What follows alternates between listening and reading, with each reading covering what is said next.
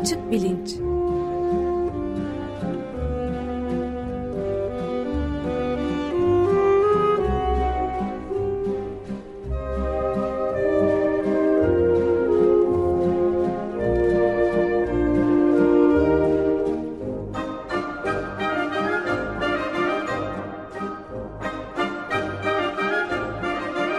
Güven Güzeldere ile bilim ve felsefe sohbetleri.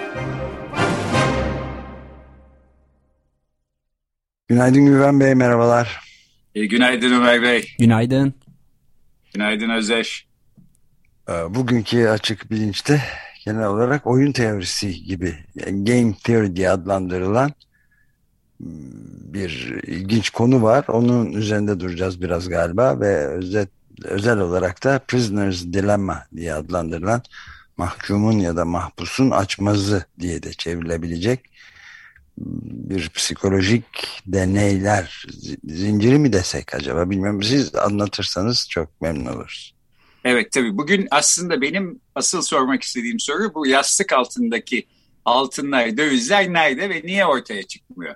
E, bu çok Türkiye gündemine ait bir soru ama biz genellikle yaptığımız gibi bu soruyu böyle bir e, işte bilimsel e, alan içinde ele almaya çalışacağız. O da sizin dediğiniz gibi e, oyun kuramı. E, 1940'larda filan çıkıp 50'lerde 60'larda çok e, meşhur olan bir e, yani matematikçilerin aslında ortaya çıkarttığı ortaya attı.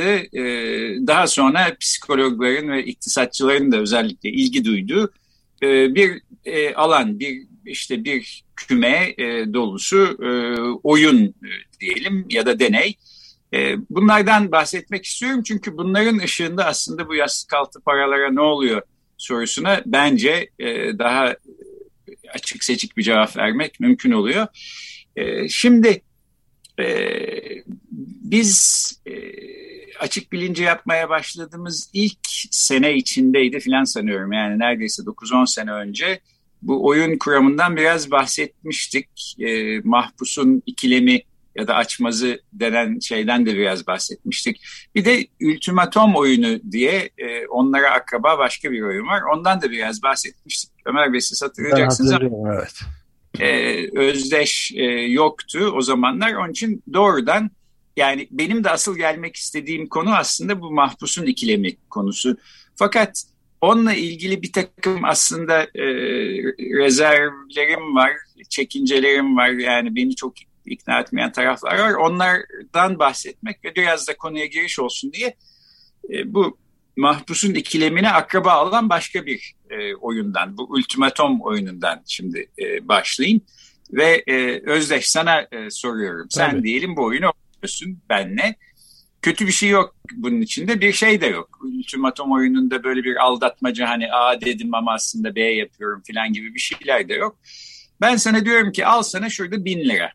Ee, önüne koydum. Bu bin lira senin ama bir tane koşul var. O da şu. Yan odada ikinci bir oyuncu var. Kim olduğunu bilmiyorsun, tanımıyorsun. Daha sonra da görmeyeceksin. Yani böyle hani birbirinizi işte sen vay niye öyle yaptın böyle yaptın gibi durumlar da aslında hiçbir zaman olmayacak. İşte o da diyelim Ömer Bey mesela ya da herhangi birisi. Senin bu bin lirayı bir şekilde bölüştürmen lazım. Ee, yani mesela diyeceksin ki bana 900 lirasını ben alayım 100 lirasını karşıya vereyim. Ya da işte 500-500 yarı yarıya bölüştürelim. Ya da hepsi bende kalsın karşıya hiç vermeyin falan. Koşul şu ben gidip senin bu bölüştürdüğün oranı e, teklif edeceğim diğer oyuncuya. Diğer oyuncu tamam kabul ediyorum derse parayı o şekilde bölüştüreceğiz. E, işte sen 800 liranı alacaksın, öbür taraf 200 lirasını alacak. Olaysızca dağılacağız. Sen sağ ben selamet. Ama karşı tarafın kabul etmeme e, imkanı da var ve kabul etmezse kendisi bir para almadığı gibi senin bir para almış olmanı da engelliyor. Yani o zaman bin lira benim cebimde e, kalıyor. Dolayısıyla senin burada iki motivasyonu var. Bir tanesi işte kendi ahlak ve adalet anlayışına göre hani uygun, düzgün bir şey yapmak. E, bu parayı nasıl bölelim e, diye sorduğum zaman. Ama ikincisi de karşı tarafın kabul edeceği şekilde de davranmak. Çünkü mesela bin lirayı aldın, hepsi bende kalsın, karşı tarafa sıfır veriyorum, ne alakası var dersen karşı taraf bunu kabul etmeyebilir. Çünkü zaten e, kazanacağı bir şey yok. Kabul etmezse o bin lirayı sen de alamıyorsun. Ultimatum oyunu bu. Bu da böyle bir Tabii bu oyunun kurallarını karşı taraf biliyor. Tabii iki taraf da kuralları biliyor. biliyor. İki taraf için de her şey son derece şeffaf. Ee, sen bana ne teklif ediyorsan nasıl teklif ettiğini ben karşı tarafa söylüyorum. Karşı tarafta sen de biliyorsun ki karşı taraf yok kabul etmedim istemedim derse e, işte oyun bozulacak kimse hiçbir para alamıyor. Şimdi ben bu bin liraya getirdim senin önüne koydum. Sen bu parayı nasıl bölüştürdün? Hmm. Valla derdim ki 200 sana 800 bana. Ha, mesela yani çünkü şu, şunun gibi biraz şimdi yolda gidiyorsun işte birisi para düşürmüş. Baktın orada bin lira. Kimse de yok etrafta etrafa baktın. Hani bu, bu, bulsan e, sahibinin kim olduğunu anlasan falan e, dükkan mükkan da yok filan ne alıp cebine koyabilirsin. Onun gibi. E, böyle düşünülürse e, madem ben sana teklif ediyorum bin lirayı e, bini de bende kalsın diyebilirsin. Ama e, ikinci bir oyuncu var. Üstelik oyuncunun veto e, imkanı var. Dolayısıyla e, işte 800-200. Şimdi bu oyunu e, na, e, bu oyunla çalışan e, araştırmacılar kimler? Ya matematikçiler ya iktisatçılar, davranışçı iktisatçılar özellikle iktisatçıların bir kolu veya işte psikologlar veya nörobilimcilerle nöroekonomistlerin bir arada e, ya gelerek e, oluşturdukları işte nöroekonomi araştırmacıları. E, tabii böyle bir e, imkan ellerinde olduğu zaman bu oyunu işte pek çok pek çok pek çok kişiyle oynatıyorlar. Şimdi tabii karşı tarafa da gidip soruyorlar. Yani ben de mesela Ömer Bey diyeceğim ki e, şimdi birisi bu bin lirayı 800-200 diye böldü. 800'ünü kendine ayırdı. 200'ünü de size vermeyi teklif ediyor. Kabul ediyor musunuz? E, e, ister misiniz 200 lira Ömer Bey? Üstüne atlarım hemen. Tamam. Peki işte oldu. Yani bin liraya böylece bölüştürdük. Ee, herkes mutlu. Ben de Ama, açıkçası öteki tarafta kendim olsaydım nasıl yapardım diye, ha, diye şey Sen kaç paraya kadar kabul ederdin? İşte ben mesela 200'ü çok net yani havadan geleceği için kabul ederdim. Öteki türlü hiçbir şey alamayacağım. E, Aynen. Çok güzel. E, nitekim bu oyun kuramının altındaki e, varsayımlardan bir tanesi insanların rasyonel e, olduğu ve ekonomik çıkarlarını her zaman korumayı bildikleri. E şimdi bu durumda aslında evet yani havadan gelen para e, 200 olmuş, 300 olmuş, 100 olmuş hepsini kabul etmek gerekir. Hatta bu durumda şu da gerekir yani ben öbür türlü olsa Ömer Bey dese ki ben 999 lirayı kendi cebime koyuyorum sen 1 lirayı karşıya ver. Ben sana bu 1 lirayı istiyor musun desem Özdeş alır mısın? Yok Belki işte orada orada sanki e, psikolojik şey var. Yani böyle çok da e, gurur kırıcı bir bu tarz bir oranda olmamalı gibi bir, bir, bir şey evet. şey var. Yani orada hani 200 makul. Tamam ilk sana sunulmuş 800 sende kalıyor diyorsun. E tamam 200'ünü çıkarıp veriyorsun tamam ama yani 90 999'u bende biri sende oldu mu da e o zaman sen de alma. Çünkü bu bana benim de işime gelmez. Yani bu o 1 bir, lirayı ne yapayım zaten derim herhalde. Evet yani şimdi şunu da anlaşıyoruz aslında. 1 lira 0 liradan daha iyi. Hani yolda 1 lira bulsan, e, görsen işte alıp cebine koyarsın. E, bana ne bu 1 lira almam bunu filan e, demeyebilirsin. Ama Burada bir de işin içine gurur falan gibi başka şeyler giriyor. Yani ekonomik rasyonelitenin ötesinde psikolojik bir takım unsurlardan Hı-hı. şimdi bahsediyoruz. Hatta bu karşı tarafta işte kendisine 999 lirayı e, uygun bulmuş da sana anca 1 lira teklif ediyor falan. O da bir ders vereyim falan gibi bir isteme. Şey, yönler var. Içinde. O da alamasın parayı ben de işte istemem bir lirayı falan dedim. Şimdi tabii yani bu araştırmalarda zaten hep böyle şeyler var. Bunu böyle binlerce kişiyle bu deneyi yapıyorsun. İşte mesela hangi kültürden geldiklerine göre bir fark oluyor mu arada diye bakıyorsun. Kadın erkek farkı oluyor mu diye bakıyorsun. İşte yani bir sürü şeye bakabilirsin. Bu çok şey bir e, verimli bir alan aslında. E, burada tabii başka ilginç şeyler de var. Yani mesela bir varyasyonda e, ben sana desem ki Özdeş ben bu bin lirayı böyle e, işte ortaya koydum bir bilgisayar programı var e, rastgele şekilde şeyler e, oranlar seçiyor E, o orana göre bölüştürüyoruz. İşte program 999'a 1 diye ayırmış. Sana da 1 e, lira düştü. Alır mısın? İnsanlar kabul etmeye daha yatkın oluyorlar. Evet, yani aslında ben de öyle diyecektim. E, çünkü bir adaletsizlik yok ya da böyle ders bildirecek birisi yok filan işte öyle çıkmış yani. Kura'dan öyle çıkmış. E tamam sıfır lira olacağını bir lira olsun diyorsun filan. Neyse yani buradan şunun altını çizmeye çalışıyorum. Bu bir tek böyle e, iktisadi çıkarların korunmasıyla alakalı ya da matematiksel ya da yalnız ekonomik bir mesele değil. Bunun içinde psikoloji de giriyor ve hangi davranışta bulunursan kendini daha iyi hissedeceksin. Daha hakkaniyetli bir insan ya da gururu kırılmamış bir insan hissedeceksin filan. Bu tür unsurlar da girdiği için işte bu davranışçı iktisat ya da nöroekonomi falan denen alanlar böyle e, çok disiplinli çalışma alanları haline ister istemez geliyorlar. Şimdi bir de şöyle bir şey var. E, bu tür e, deneyler yani bu mahpusun e, ikilemi de şimdi ona geleceğiz. Bu ultimatom oyunu filan da hep laboratuvar koşullarında olabilen şeyler. Yani batı ülkelerinde en azından e, işte insanı, insanları deney için çağırıyorsunuz, gönüllü oluyorlar ya da neyse işte şöyle olursa nasıl olur filan diye bir şeyler soruyorsunuz. E, pek hayatta rastlanan e, durumlar değil. Fakat Türkiye'de bu aralar buna benzer şeyler aslında hayatta da rastlanır hale geldi. Yani bütün Türkiye ekonomik açıdan bir ekonomi psikolojisi açısından bir laboratuvar haline geldi.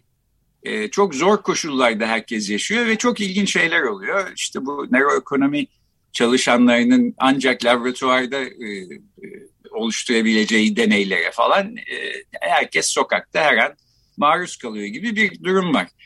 Bunun bir örneğini ben birkaç ay önce batık bedel sendromunu anlatırken e, vermeye çalışmıştım.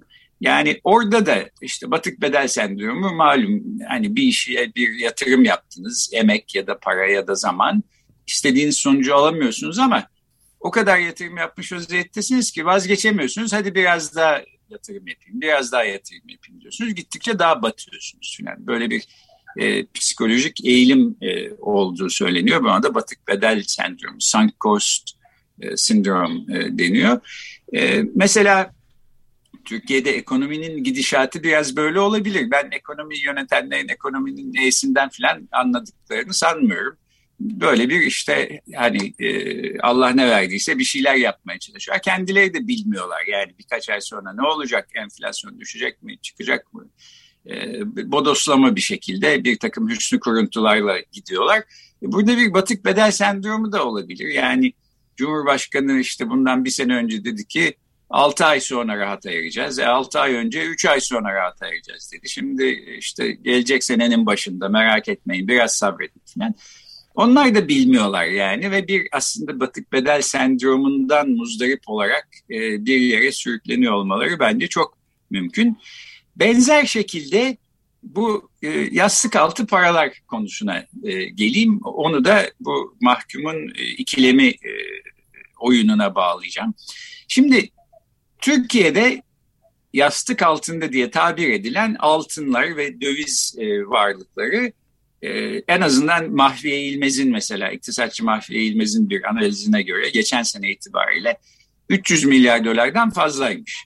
Bu müthiş bir para. Yani 300 milyar dolar sahiden Türkiye ekonomisinde gerçek bir fark yaratacak bir para. Şimdi diyelim e peki bu yastık altında yani yastık altında tutulandan ne kastediliyor? İşte paranızı avroya, dolara çevirdiniz ya da altına döndürdünüz. Evde bir yerde tutuyorsunuz işte kavanozun içinde ne, neyse bir yere sakladınız falan ve ekonominin e, dolaşımı içinde yer almıyor bu para. Halbuki alsa yani o altını ya da işte doları, avroyu Türk lirasına çevirseniz ve dolaşıma soksanız belki ekonomide bir rahatlama olacak geçici de olsa bir rahatlama olacak. Ee, Ama herhalde en gerçekten evde saklanan bir böyle altından e, falan bahsetmiyordur diye düşünüyorum. Muhtemelen takı olarak kullananlar da dahildir. Koldaki bilezik, ha, tabii, yani kolye bir kısmı vesaire. Belki, e, bir kısmı belki işte çeyrek altınlarını, yarım altınlarını bir kutuda saklıyorsundur. Bir kısmı belki döviz olarak bir sandığın ucu kenarında diyordur. Bilmiyorum yani.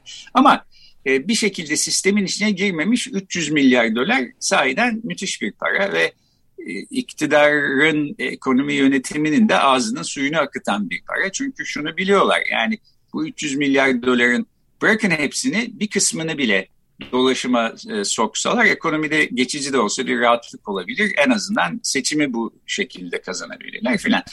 Peki bu paralar niye dolaşıma girmiyor? E, bence ilginç bir soru. Yani diyelim işte bu paraların sahiplerinin bir kısmı zaten iktidarı desteklemiyor. E, tamam işte yarısı destekliyor. Hadi üçte ikisi diyelim desteklemiyor olsun. Üçte biri bu işte ben e, ölürüm de Cumhurbaşkanı Erdoğan'dan başkasına oy vermem filan diye sokak röportajlarında böyle tutkulu şeyler söyleyen insanlar var ya. Üçte biri diyelim hadi e, demek ki en aşağı 100 milyar dolar falan var. Bu parayı yastık altında tutacaklarına ekonomide e, dolaşıma soksalar aslında bu destekledikleri ve hayatlarını vermeye hazır olduklarını söyledikleri insanı da kurtarırlar. Seçimi kazanırlar, adam yeniden Cumhurbaşkanı seçilir falan. Fakat yapmıyorlar. Çok ilginç bir şekilde yapmıyorlar. Hatta Cumhurbaşkanı Erdoğan her e, işte mitingde neyse aklına gelip bu paraları bozdurun bize güvenin işte Türk parasına çevirin falan der demez. Ertesi gün bir artış oluyor e, döviz alımlarında, altın alımlarında. Bunu da istatistik olarak görüyoruz. E, son olarak şunu da söyleyeyim. Döviz hesapları nerede daha e, yüksek diye baktığımız zaman da mesela şehir bazında en e, üst ilk üçte Aksaray, Nevşehir ve Yozgat gözüküyor. Türkiye'nin e, belki en milliyetçi muhafazakar yerleri işte AKP'nin, MHP'nin kalesi olan yerler. Burada demek ki bu partilerin seçmenleri ısrarla e, güvenmemeye e, ve paralarını işte yastık altında saklamaya devam ediyorlar. E, burada artık böyle dış güçler filan faiz lobisi filan diye açıklayabileceğimiz bir durum da yok. Yani hepsi aslında kendimizle alakalı. Peki neye güvenmiyorlar? E, aslında birbirlerine güvenmiyorlar. Çünkü herkes yani diyelim işte üçte biri e, nüfusun 100 milyar dolara yakın parası olduğunu varsayalım. Hepsi getirip bu parayı ekonomiye soksa ekonomide sahiden bir düzelme olabilir. Onların da parası artabilir. Ama ancak işte kur korumalı mevduattır, şudur budur bir takım böyle zihni sinir projeleriyle bu paraların ortaya çıkartılmasına çalışılıyor e, ekonomi e, ve maliye e, yöneticileri tarafından.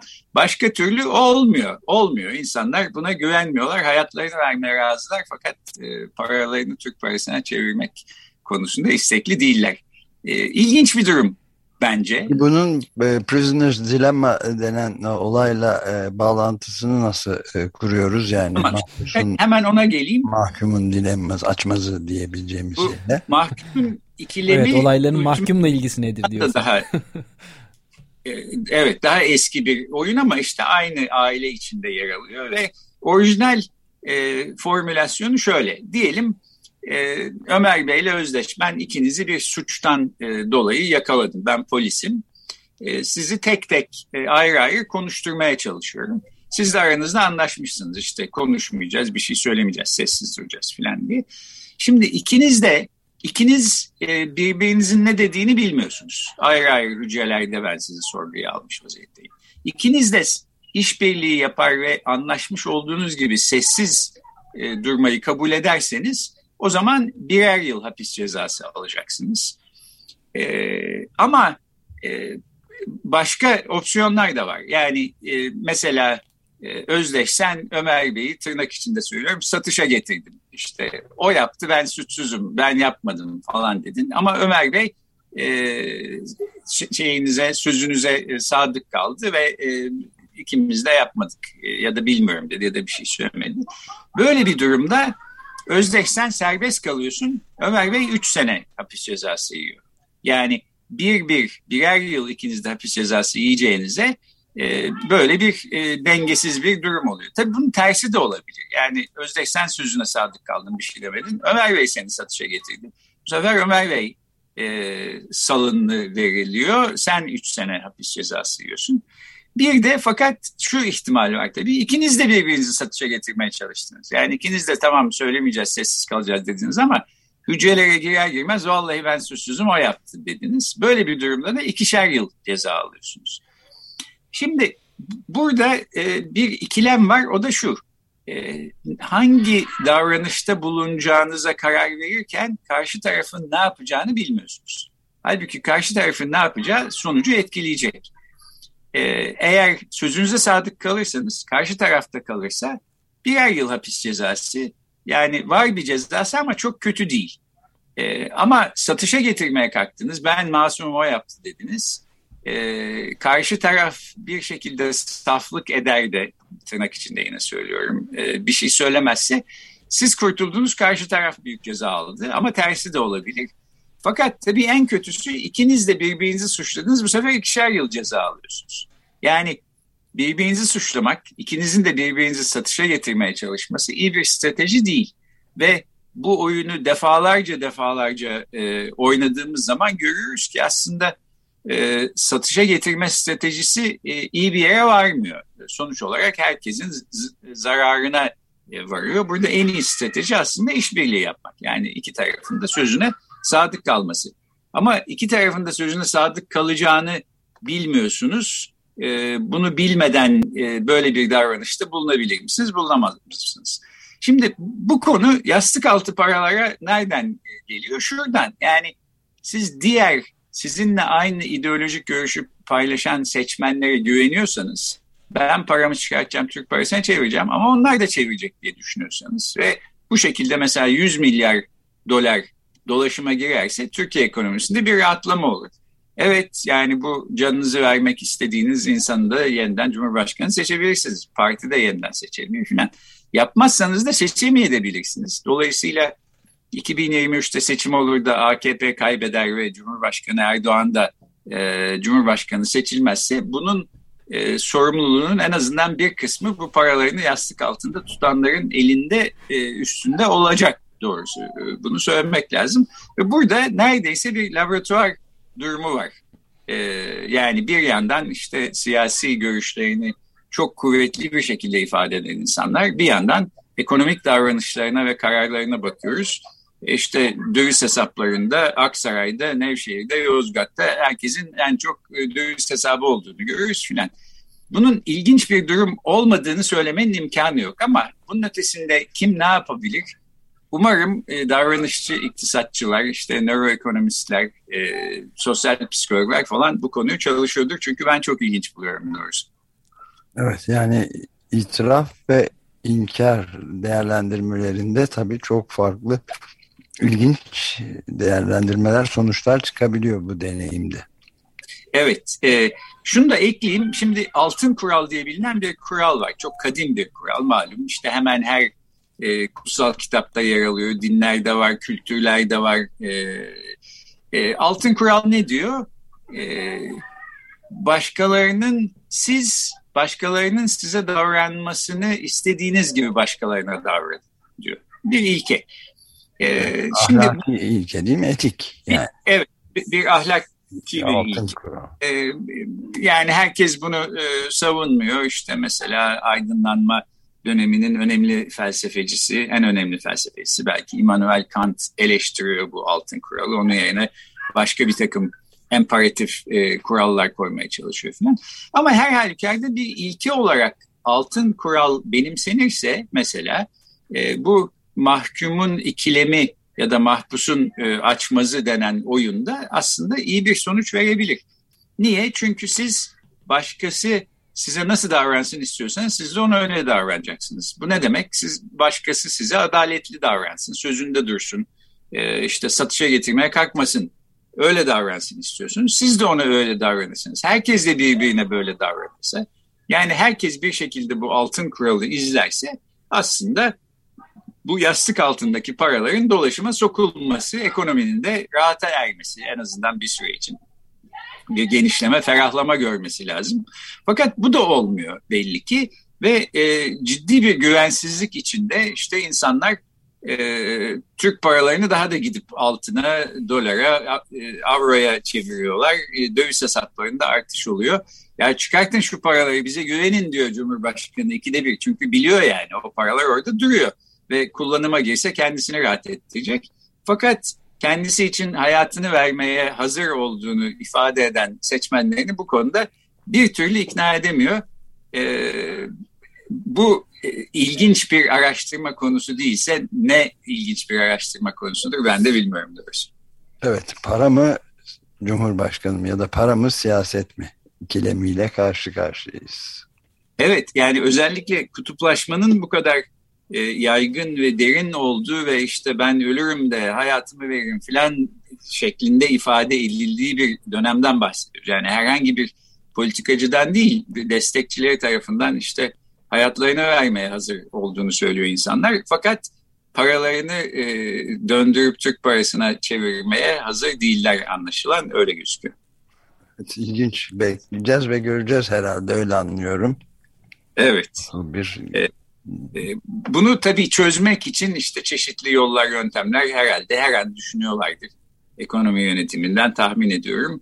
Bunu işte hadi bize güvenin demekle olmuyor. Onu herhalde anladılar ama işte biz size şuradan faiz yok ama işte bilmem ne e, kur, kura bağlı bir şekilde endeksleyeceğiz ona göre e, zarar etmemenizi sağlayacağız filan gibi şekillerde insanlara bir güven duygusu aşılamaya çalışıyorlar ki paralar ortaya çıkabilsin diye. Ne kadar başarılı olacaklar vallahi bakalım. Bakalım. Bir... Evet. Peki çok e, burada bitirelim herhalde süreyi de doldurmak üzere. Tamam. Doldurduk. Ee, burada bitirelim. Bugün böyle bir istisna oldu aslında. Türkiye konularına e, biraz daldık. E, epeydir ihmal ettiğimiz bir kronolojik felsefe tarihi serisi vardı. Platon ve Aristoteles yapmış. Orada durmuştuk. Halbuki tabii ondan sonrası da var. E, Aristoteles döneminin ardından en azından Orta Çağlara ve İslam düşüncesine kadar gelecek birkaç programı da önümüzdeki haftalarda e, yapacağımı umuyorum. Peki çok teşekkür ederiz Güven Bey. Görüşmek üzere. Peki görüşmek üzere. Görüşmek üzere.